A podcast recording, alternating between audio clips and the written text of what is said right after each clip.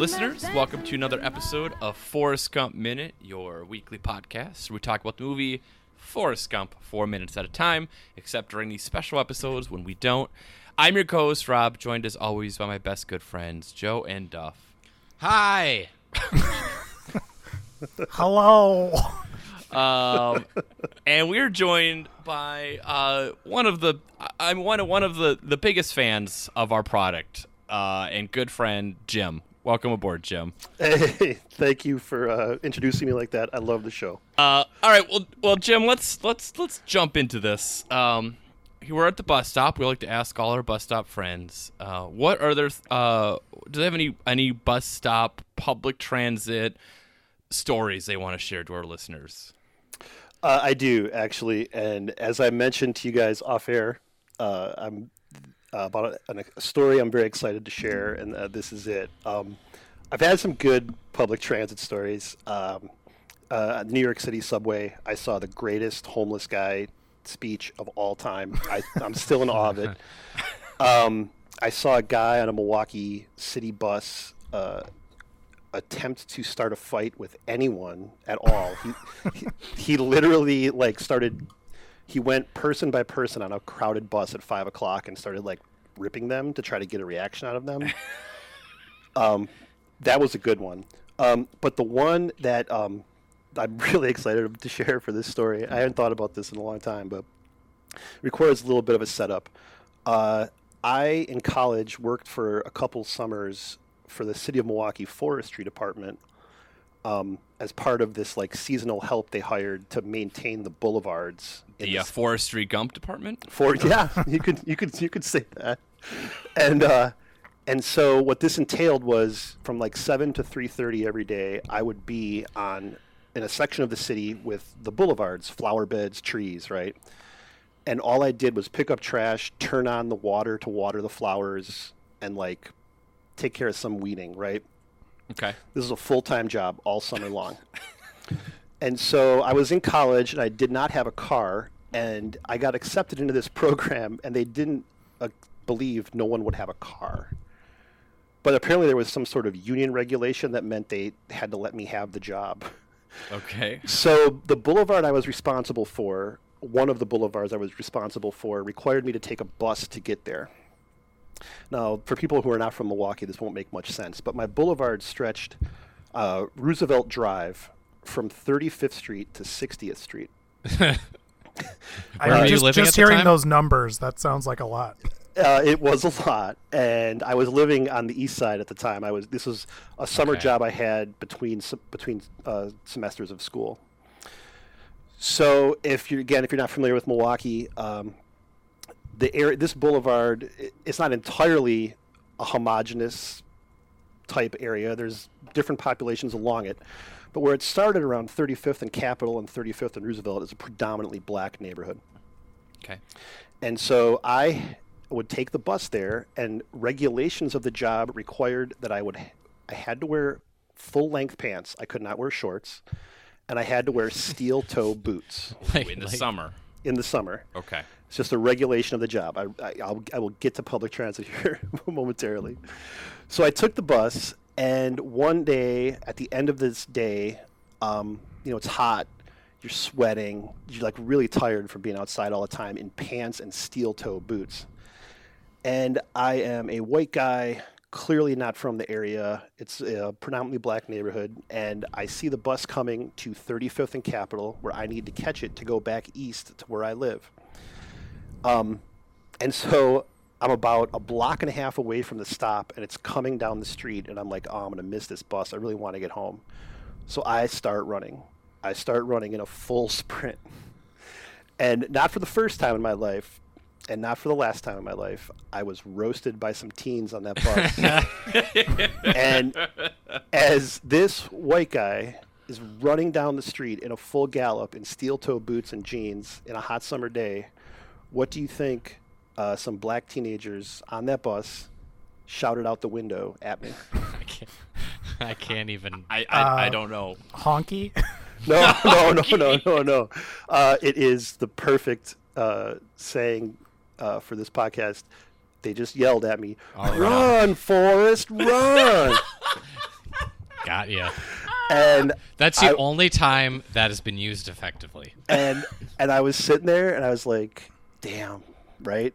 But I'm still I'm not that much older. I'm I was like Yeah. I was like 20, but I was just I was so I was just owned completely, and I was Is I I get onto the bus, and I'm like I'm like I'm out of breath. Like even though I was even though I was young, I was I had a sprint to make that bus Yeah.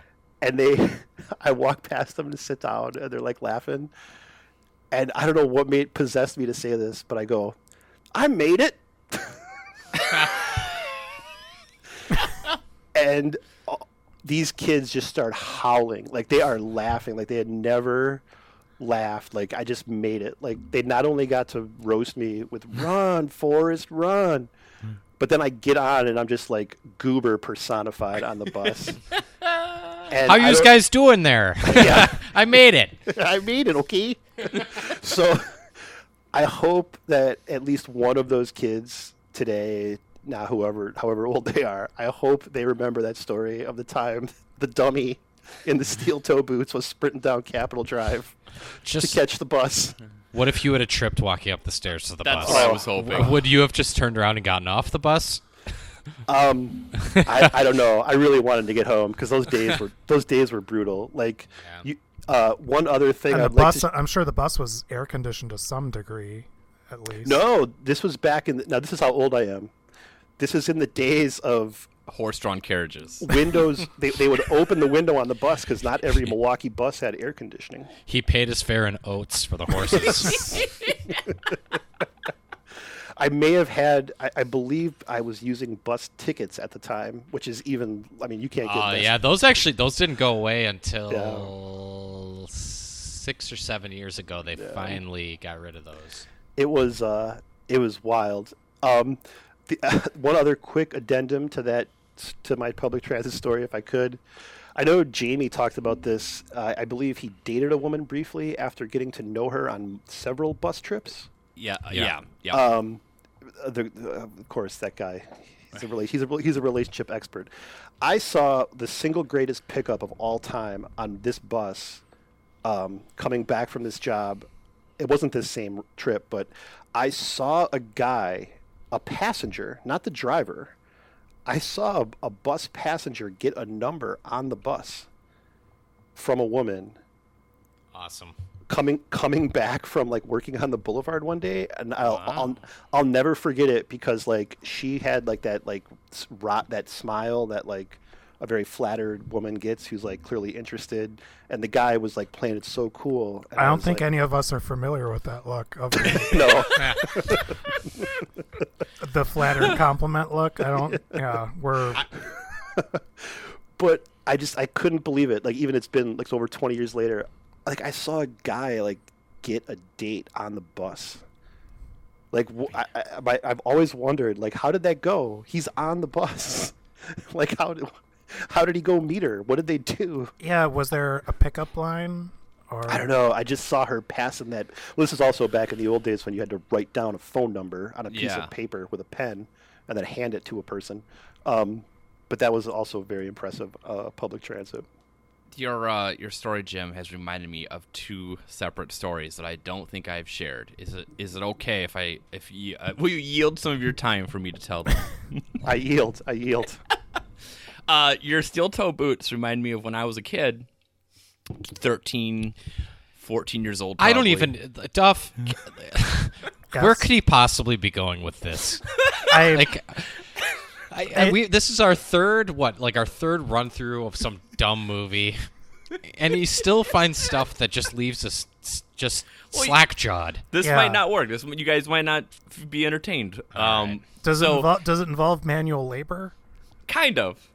Um, so- I'm, Uh, I'm my- already like just wrapped with attention for this. My my uh, growing up, I grew up in in rural northern Wisconsin, and one of the biggest things is deer hunting.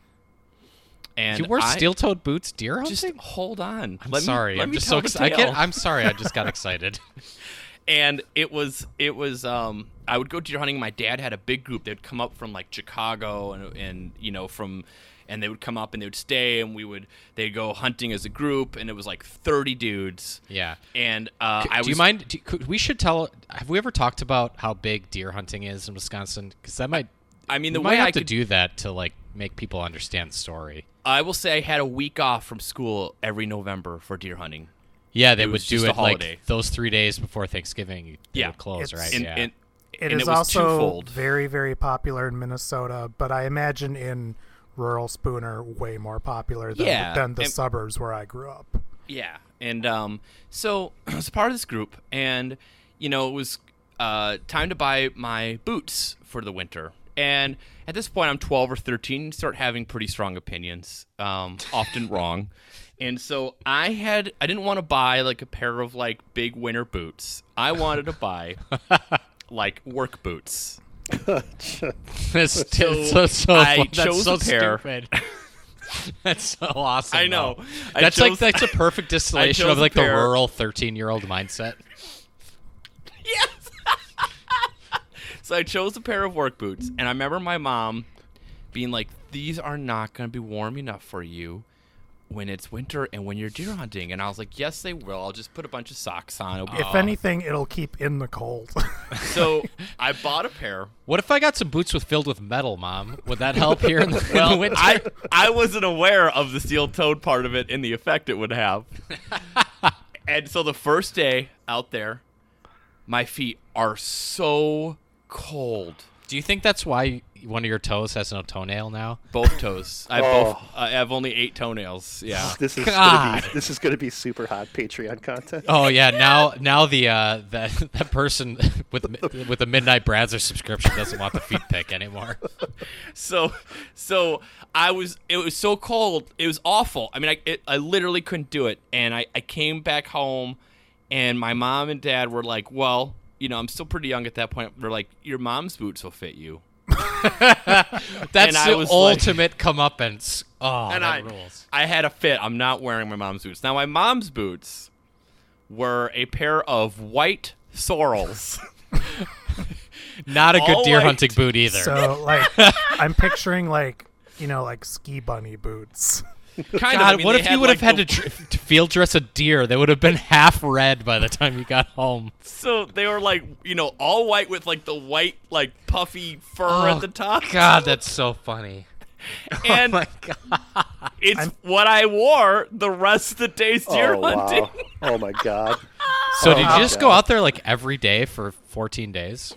Uh, Or t- We- tw- 10, 10 days. Was your dad embarrassed of you in front of his friends? Um, he he was like, I mean, I kind of wonder what happened on the on the other side because of course I was like, I can't wear those. It's too embarrassing.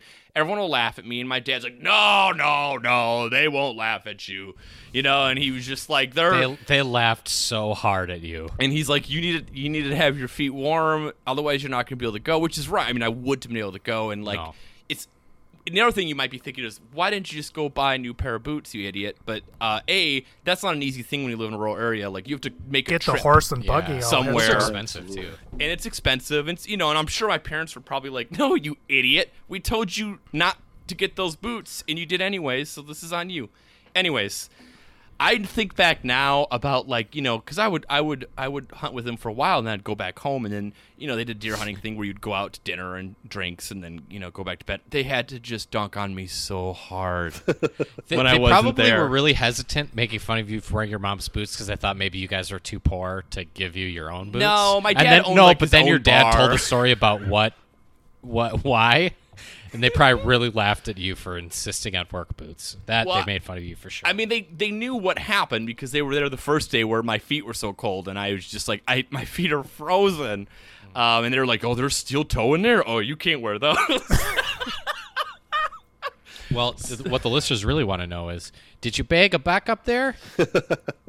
no, not then. I didn't. Um, I hope I don't get anyone in trouble here. But the way it would work in a deer hunting group, and I'm sure still does, is you have a certain number of uh, tickets, essentially, Yeah. you know, and your group is just hunting that many deer. So if you've got 30 deer, you're going to hunt 30 deer, and you know there's usually like the hot shots of the group that would probably bag about 15 or 16 of those 30.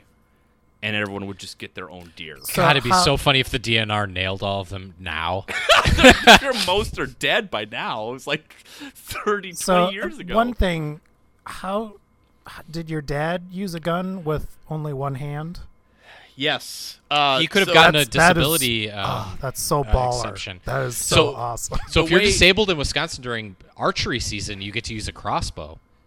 No, he. So there was no. That's he didn't get anything. He didn't get anything different. The way they would do it, and this is really getting inside baseball on it, but they would do the drive and stand method in deer hunting, where Yeah. you would have some people who would go in one part of like a woods or field and stand, and then the drivers would drive walking through the deer to the. So my dad would be in the stand. He would just be watching for when deer came by. Okay. I, I that's how I got my big buck when I was in high school. So there you go. Lots of it. The other, the other is a much shorter story, Jim. But I've only met one person in my life uh, who I could watch just go up to a total stranger and ask for their phone number confidently and and pull it off. And it was like I wasn't part of reality anymore. When I like I couldn't believe it was real. Oh yeah. It's like you're witness. It's like you're seeing extraterrestrial life. It, it yeah, and it was uh, a friend of mine, and I was visiting him in Chicago, and I was a few years younger than him, and uh, I remember I was driving, and we were like, we went to like a Dunkin' Donuts, I don't know, and there was this woman at the drive-through, and he was like, he was like, go pull up next to that woman in the drive-through, and I was like, what?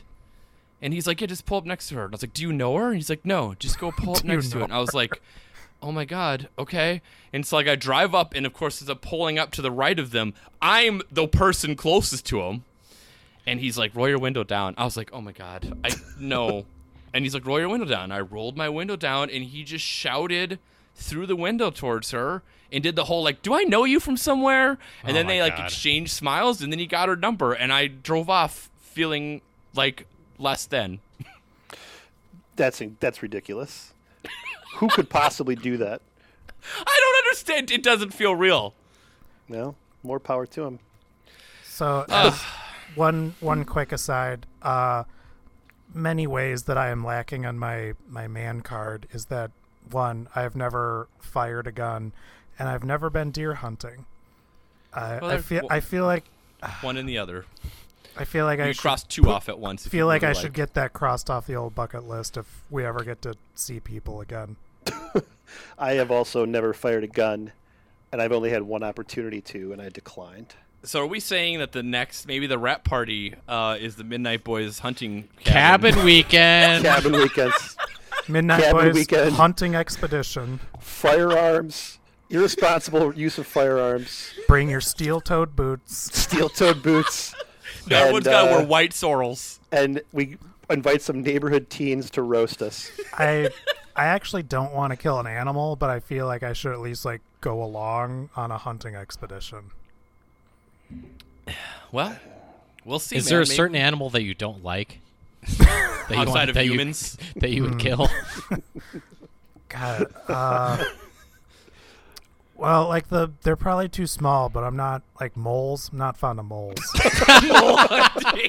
a mole hunt. what we'll do is we'll get, we'll Duff's get just Duff, burying him, burrowing into the soil, looking for moles. we'll get Duff a big hammer and he can stand by a bunch of mole holes. Oh, I mean, in a sense, it, in a sense, it's easy because you just find the mole hole and you just flood it. There you go. Oh my this is god! like Caddyshack all of a sudden. Oh my god, we're only on our first question. Um, oh man. uh, well, I guess since this is about Forrest Gump, we should get this question out of the way. But what do you, what are your thoughts on this movie? Uh, so like I think several of your other guests, I only recently rewatched it, and On I, on VHS, right?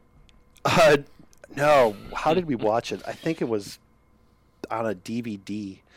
Uh, I felt, I don't know, like it just falls apart so quickly. Um, it's so manipulative.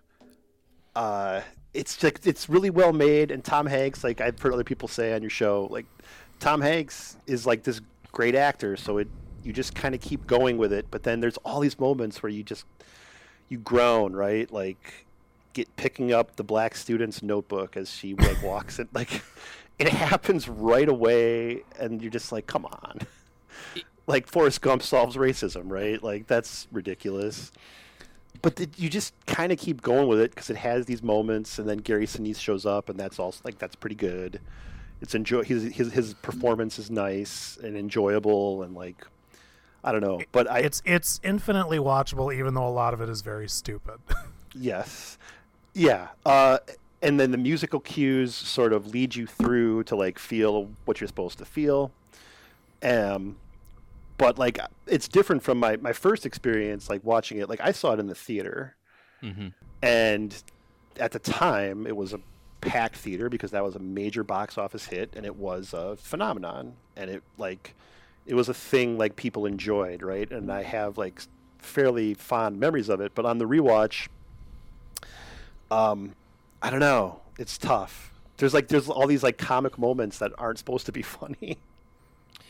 It's like a, a, you know, like a man in a wheelchair sliding away. a man, a man in a wheelchair sliding away, um, the Vietnam War protester who slaps Jenny, who the, who then the uh, the next day like is like sort of filled with like remorse for it, and then just says, "Oh, it's just that son of a bitch Johnson," right? or, or whatever he says. Like you, you laugh and you're like, I don't know. Um, but Hanks is of course like great, The- and so you go with it. the the Hanks thing is interesting. We, we've talked about him a lot, but one thing I'm just thinking now for the first time is how much this movie, and we've said this before, like relies on Hanks and him pulling off, but how much of it also less about his performance and more about where he was in his career. So like when this came out, you know, his last two movies were League of Their Own, Sleepless in Seattle, Philadelphia. Then he does this, then it's Apollo 13, Toy Story, that thing you do in Saving Private Ryan. Like that's like a six year run. Um, if this movie comes out in 1991 and he's coming off The Burbs and Turner and Hooch, uh, I feel like people, even if it's the exact same performance, this movie doesn't work because the audience is not going to give Tom Hanks the benefit of the doubt. He runs into the problem of one of your favorite people, Jim Carrey. Yeah, he he makes he tries he takes a step too far too fast. yeah, that's a good. That's a- Like what was yeah. that? What was that Jim Carrey movie where he plays like he's in the 1950s era? Man, oh, The oh, uh, Majestic? oh no, no, no, Oh no, uh, the Majestic. yeah, the Is that majestic. it? Yeah, Yeah. Like, Yes. Like he just he but like he's like I don't know the exact timeline, but like it's like the mask right before that, right? Like he just Uh, goes. Yeah, he Uh, does I- like all the comedy, and then he does have a couple hits there. And the Majestic is like I think after Truman Show. I remember seeing the Majestic in college, even though I don't remember anything about the movie. So it must have been early 2000s. Uh, but yeah, Yeah. but like it, but it, see the thing, the, the greatness of the Burbs. Hanks is fine. The people he's the people around him are so spectacular. That's true. Like there's no way someone would think like big name in a great ensemble to Forrest Gump like that. I don't think people would buy that. Yeah. I do think God, the Burbs. Oh my Wait. God, what a, what a movie. we've kind of talked like- about uh, Tom Hanks's filmography and how, in some ways, is lacking. Uh, but I do think he was very. I think, and I think he said more or less this that he kind of looked at his career and he said, "I got to stop doing these kind of like broad." Com- I think it might have been after Turner and Hooch. Probably, you probably have a lot of introspection after you do a movie where ninety percent is with a dog. Well, have, have have have any of you have any of you seen uh, Volunteers? No. No. No, God, I The move the movie where he met his wife. No, I have not. No. Oh my god. One of my favorite childhood HBO movies ever because it was I'm pretty sure it's rated R, but it's that 1980s R where it's like there's like a couple like topless women where it's shots. yeah, it's just they say an f bomb and there's a couple boobs and that's yeah, good. that's basically it. But this is volunteers. Almost no one remembers it, right? Like even like Hank's people, they're like, "What volunteers?" He plays a smug, spoiled millionaire playboy who has gambling debts and joins the Peace Corps to escape a hit on his life. Wow. it's got John great- Candy in it too. Yes, and uh, in the Peace Corps, he, um, Rita Wilson is like a, a sincere like woman, like on the Peace Corps trip, and John Candy is like the cornball doofus legitimate Peace Corps guy, right? And then he's like just in hiding, like trying to get the hell out of the country. uh, and like I I don't I remember it very fondly, and I bet it doesn't hold up to a rewatch. But I can see why he would want to stop making those movies. I, I feel. just saw.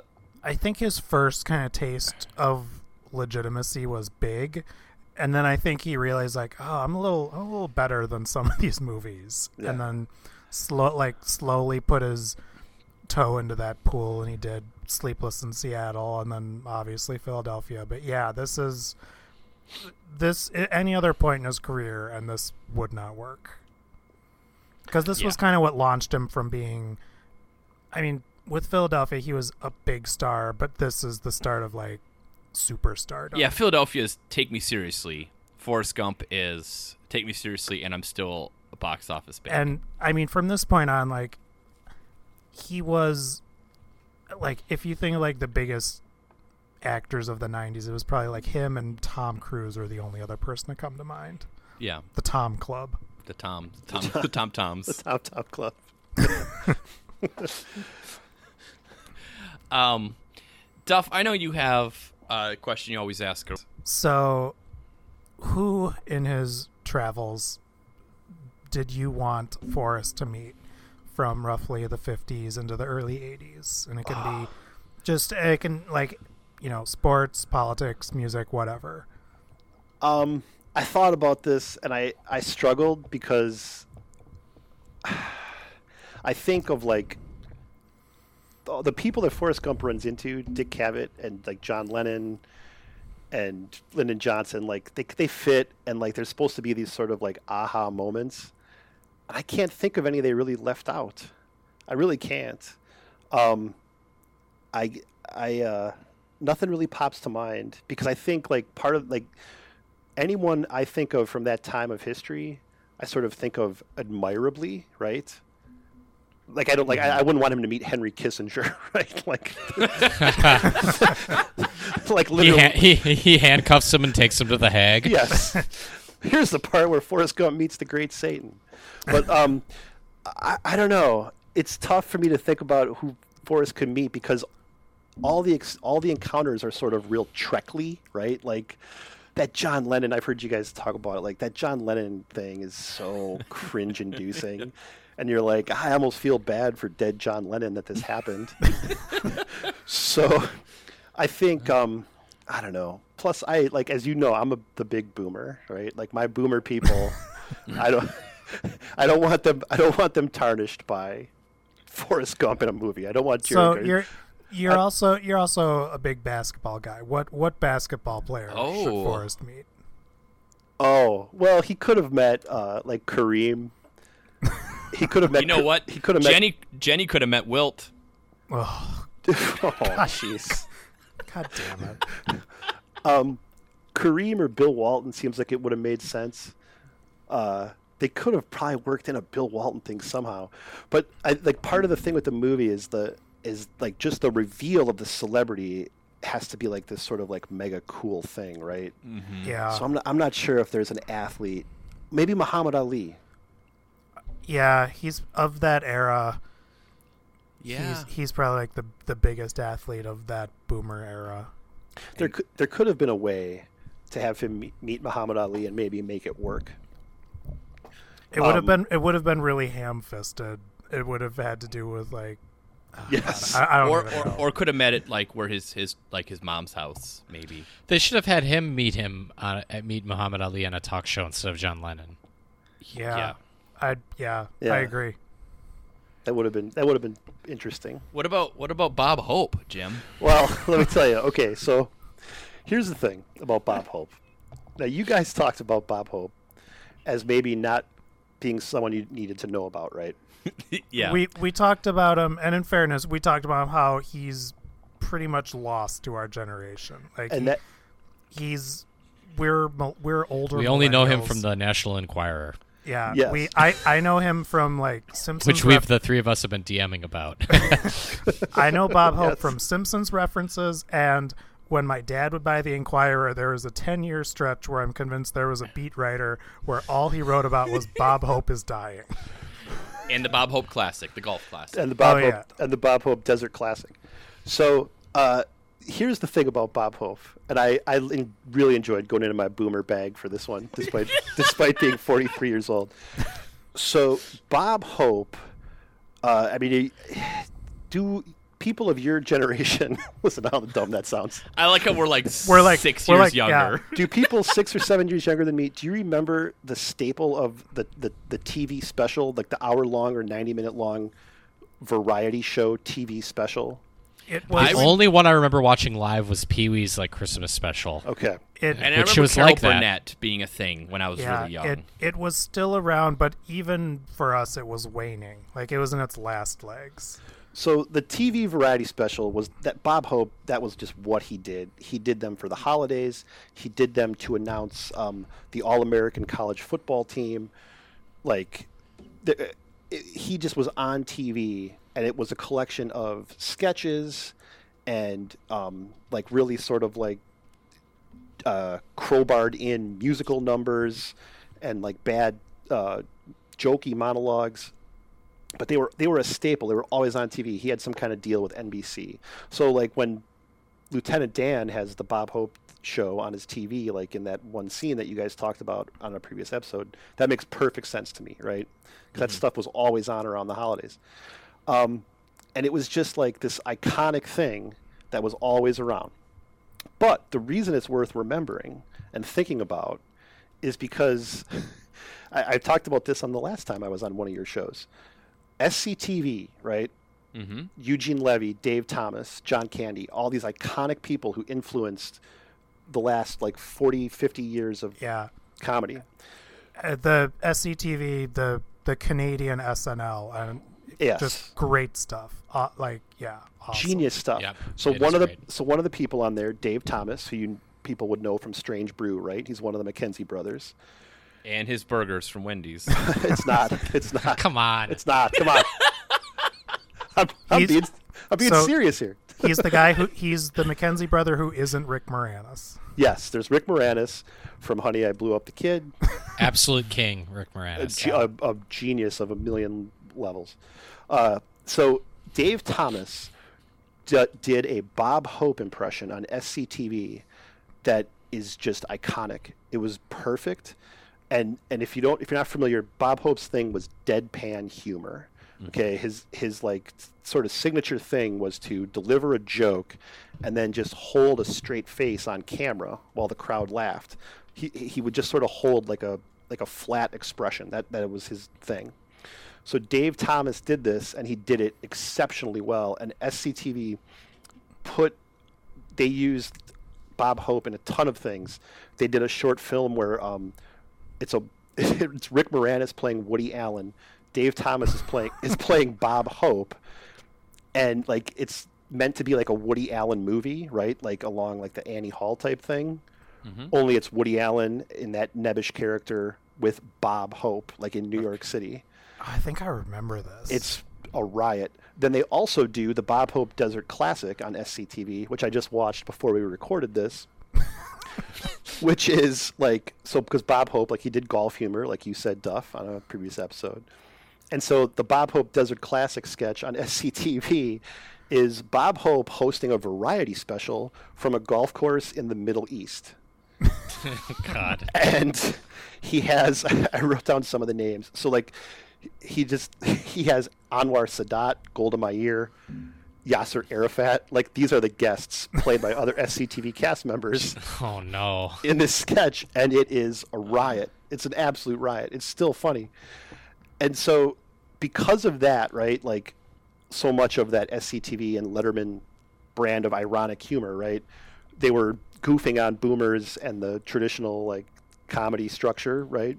Of the Yeah. cul- of the culture, but like Bob Hope hung on there long enough and was this constant cultural presence enough to then just sort of get satirized by these hugely influential people who then you know c- created another like generation two generations of like comedy legacy. I don't want to get too scholarly with it scholarly with it but i mean it is it's a big deal just mean, for that- just for that alone. That tracks because I most of my I knew that like he did the USO tour stuff Eh, but like yeah like i knew it because they made fun of him on the simpsons um and i was vaguely aware of those the road to whatever like the road Yeah. to movies with Morocco, bing, with stuff like that, bing, yeah. Bing crosby The road movies, as much as I want to be into Bob Hope and all that, like they, I, they never clicked. i feel like those if you weren't alive in the late 30s early 40s they don't do much for you Yeah, I, I tried when I was younger and I just couldn't get into them. But the USO stuff is ridiculous. And then, I mean, ridiculous in like sort of like a bizarre like way to watch from a detached So- like, time. the one thing that was somewhat horrifying is when we were talking about Bob Hope. I don't know who it was. Someone linked to a bit from what one of, must have been one of the last Bob Hope specials where like he plays Jack Frost or something. Yes. And he is clearly one step away from death's door. They like wheel him out and it is uncomfortable. It's really bad. It's a it's a legendary clip, but he insisted on just continually showing up. Um, another reason for that, and this is a, a big thing, I'd like to make a very grand statement about on your podcast, if I may. Yeah. and that is I think it's very hard to tell the story about Southern California in the uh, in the 20th century without Bob Hope. Um, Bob Hope owned an enormous amount of real estate. Like he was Wait, is this the plot of Chinatown? What's going on? Did he have sex with his daughter? Oh my god! You scoff. no, I, I'm just this. This took a turn. I'm very interested. Bob Hope, so he comes up in the 30s and 40s, right? He immediately starts making tremendously valuable investments in land and oil. So, so he buys like thousands and thousands and thousands of acres in Southern California. And I found this great, I found this great quote from his, uh, from his publicist, who once uh, joked in the LA Times, Bob and I had a lot in common. He owned the valley, and I used to drive through it. what? I uh, I I did some googling when you were talking about this. I didn't realize Bob Hope's home was shaped like a volcano. I have I have a lot more information about this. I'd love to share it. I'd love ball- to share it with the Baller, fir- baller move, by the way. Usually that's reserved for supervillains, but It is twenty three thousand over twenty three thousand square feet. I, I would like to share with the listeners of Forrest Gump Minute and weird anonymous Patreon donors that go to Google, type in 2466 Southridge Drive, Palm Springs, California. That's 24, 2466 Southridge Drive, Palm Springs, California.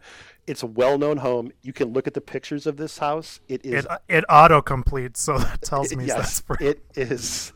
It is remarkable. Bob, Bob, Bob What Hope. is this? This this is not what this Bob seriously. Hope. This is Doctor Evil's home. Bob Hope, and it even connects. Again, you talk about like, do the, does the current generation uh, relate to Bob Hope? Here's how. This house is in the Coachella Valley. Oh, where have I heard that term before? Hmm, there we go. Ten beds, thirteen baths, twenty three thousand feet. Uh, I'm looking at Zillow. Me The- too. I'm at the Zillow. Uh, three. They estimate three million dollars. I mean, it real. looks pretty cool. I'm gonna be honest. It's six- a pretty cool house. Six acres. Yes. If if you can find if you can find uh, uh, this house, there's a website called cactushugs.com. If you could get to cactushugs.com, they have a picture of Bob Hope's house. It's a postcard, clearly from like This around. this looks like a planetarium from the future or something. Yes. Like what is go? It is. Uh, Like, does does James Bond stroll confidently into this house, or does he Yeah. wake up after being knocked out in this house? Which one is it? It's uh, it's outrageous. But the pictures are really wild, right? Um, he lived there. He owned so much land in Southern California, and it's funny because one of my earliest memories, not just from I didn't learn this just as a as an adult on the internet. I have this family member, my, uh, this uncle of mine, who as a kid watching these Bob Hope specials, he he would tell me about how rich Bob Hope was. like it was just constantly known that Bob Hope was filthy loaded and owned like all this land in Southern California. So do his his heirs have this now, or like, is this in the Hope family, or did they sell it to someone? It or- is. It was on. I after his wife died, uh, they just sold it. His wife Dolores Hope.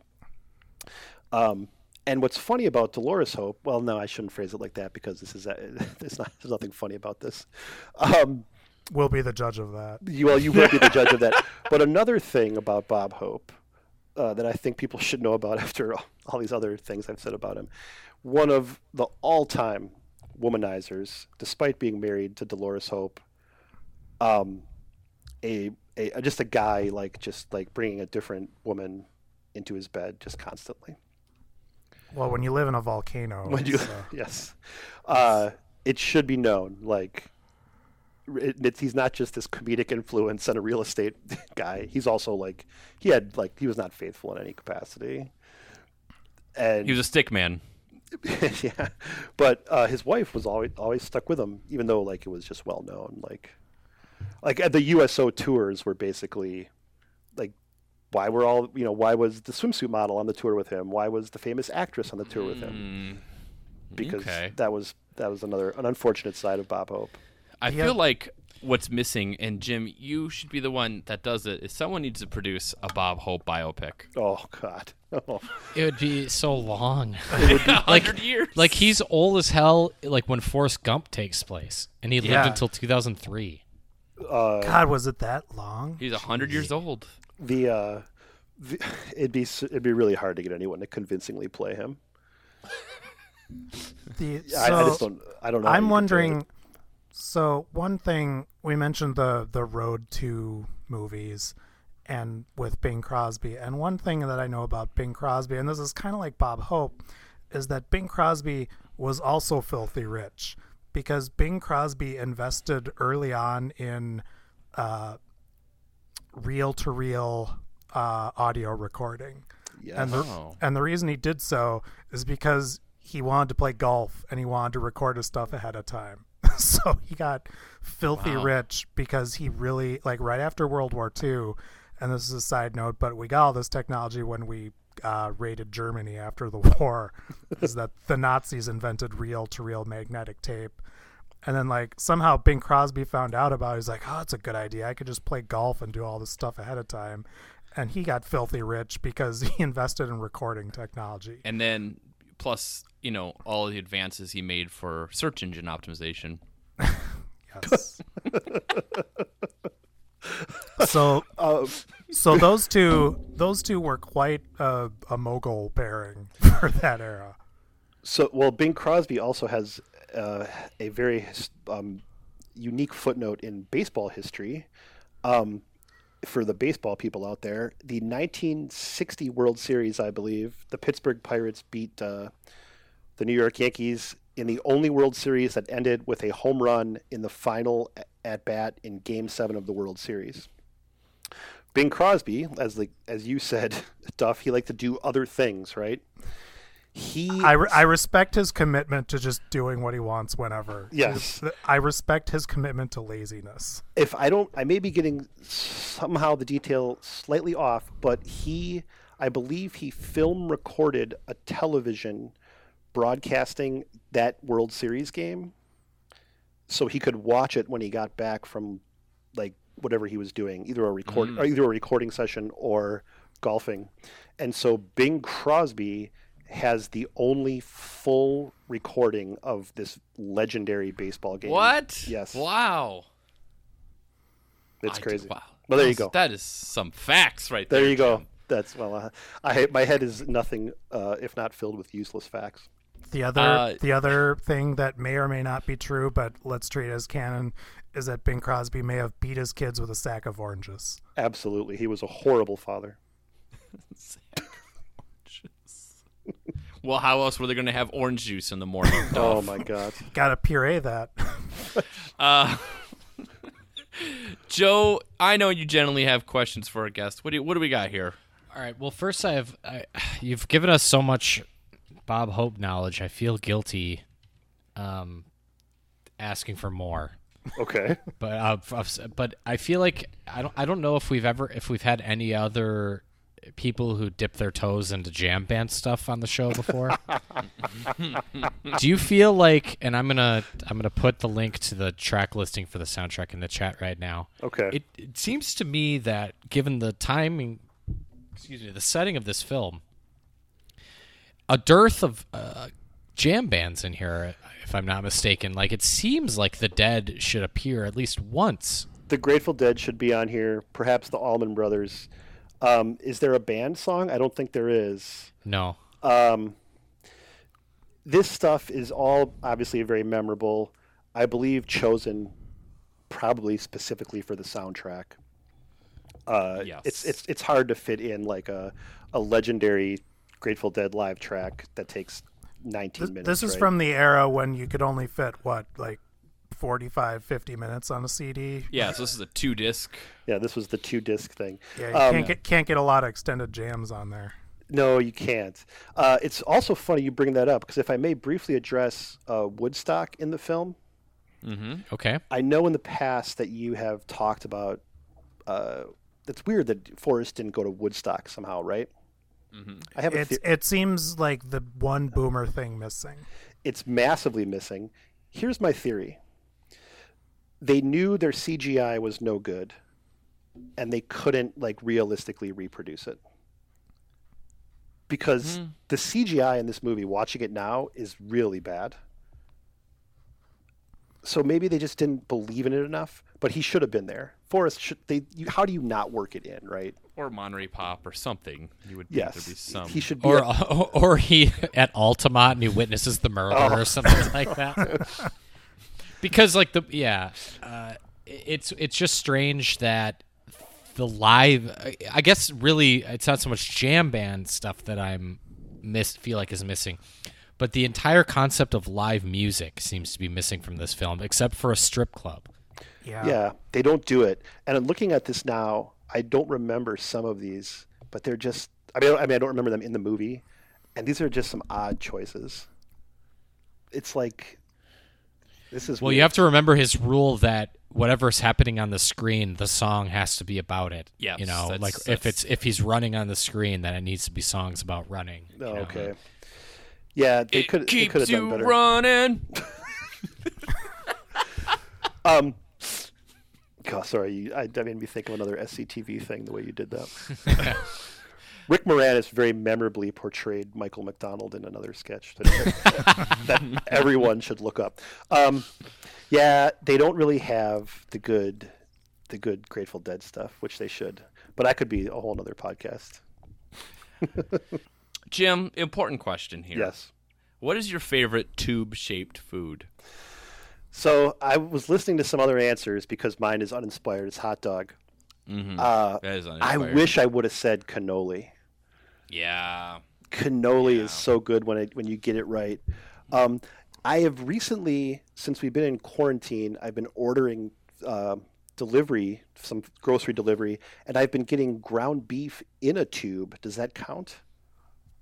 uh, unless you're eating it directly from the tube No, I just Yeah, I I just don't- made hamburgers with it. You're one of those raw meat guys. you saw Jordan Peterson on our show All right, here, here, here's the like because yeah, we're starting to go long, but there's the here's a tube shaped food question, and I think that the two you, you are uniquely qualified to answer. Uh, Wisconsin's got what three, three, four different prominent sausage companies. Yes. Do you have a loyalty to one of them, and if so, why? Mm, Great question. Uh, I We should list them, I guess, first. So I we was got gonna say- Klement's, Johnsonville. Um, well, are we going to say we can't really say Oscar Mayer anymore? no. I, I think you would say Johnsonville, Klement's, and Usinger's. Yep, Usinger's, of course.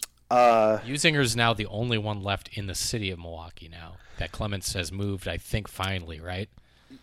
uh, I think so. Uh, Yeah, they're in Franklin now. Klement's, I have a fondness because they're the official sausage of the Milwaukee Bucks. Usinger's is downtown. The building is still there. I have a fondness there. But like the one that I feel like the loyalty to is Johnsonville. Because of the commercials growing up, Charlie Charlie Johnson's cooking Johnsonville brats, right? Like that. and uh, and then also I briefly, um, I, as people, some of listeners may know, I work in marketing. I worked at ad agencies in Milwaukee for the last 11 years, and uh, I used to work on a jo- on the Johnsonville account. And so I got a lot of insight and education into how the sausage business works, and I found it kind of Oh, you learned how the sausage got made. I, I literally learned how the sausage got made. Um, I've like reviewed like internal like analyses of how the like people around the world buy sausage, who makes the decision. It's fascinating. Uh, and so I feel sort of like a fondness for Johnsonville for that. Also, a friend of mine works there, and like I like the guy. okay. That's fair. I would Yeah. also like to say, so I don't sound like too much of a corporate shill, I am someone who has said publicly, repeatedly, I never need to eat another brat again. Mm. Whoa. Interesting. I know what the flavor. I'm- I know what the flavor is. Do I need to have it again? I, I I don't really need to. I'll have a hamburger instead. Yeah, I, I would definitely put hamburgers and hot dogs over brats in my like grill out rankings. I know what it tastes like. Plus, Rob, I've seen your brats. Yeah, we know we know what you do to hot dogs and brats. You, Rob. you burn up 30 brats one time and people just never let it go. It's a truly horrifying image. Oh, uh, Jim, do you have anything else that you want to talk about I- regarding Forrest Gump? This has gone really long, but I want to add one more thing related to the Forrest Gump sort of Vietnam situation, which I know you guys are sick of dealing with the Vietnam portion of this movie. Um, have you ever Especially that lying son of a bitch Johnson. have you ever looked up your draft number?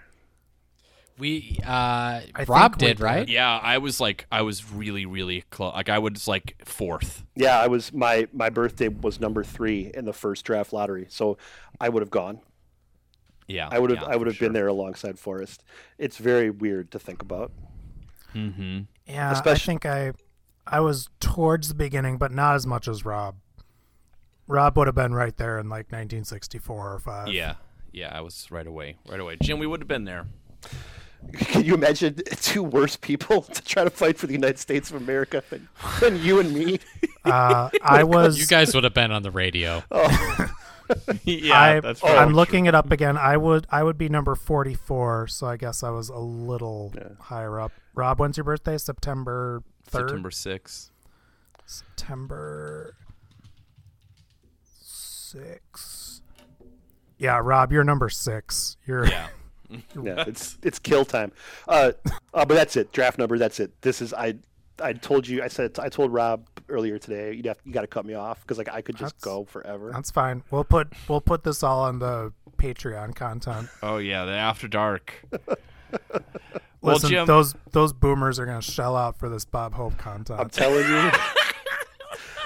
I wish I found myself preparing for this, wishing I could like, man, if only I could play this clip of Bob Hope. like I, people would get it. They'd get it. They'd get the genius. Oh boy. Sorry. Um, well, Jim, thanks for for coming on here and talking Bob Hope and the Bing Crosby facts. Unbelievable. Real estate. That's what I, Real that's what I'm here for. It beats the last time I was brought on specifically to to discuss mechanical masturbation in the uh, 19. Listen, that was that was. I still think, if not the best, my favorite episode of Titanic. ever. The electric, the, elec- electric the horse. electric- We Electric always camel. bring the educational content when Jim comes in. Yep. Yep. yep. oh man.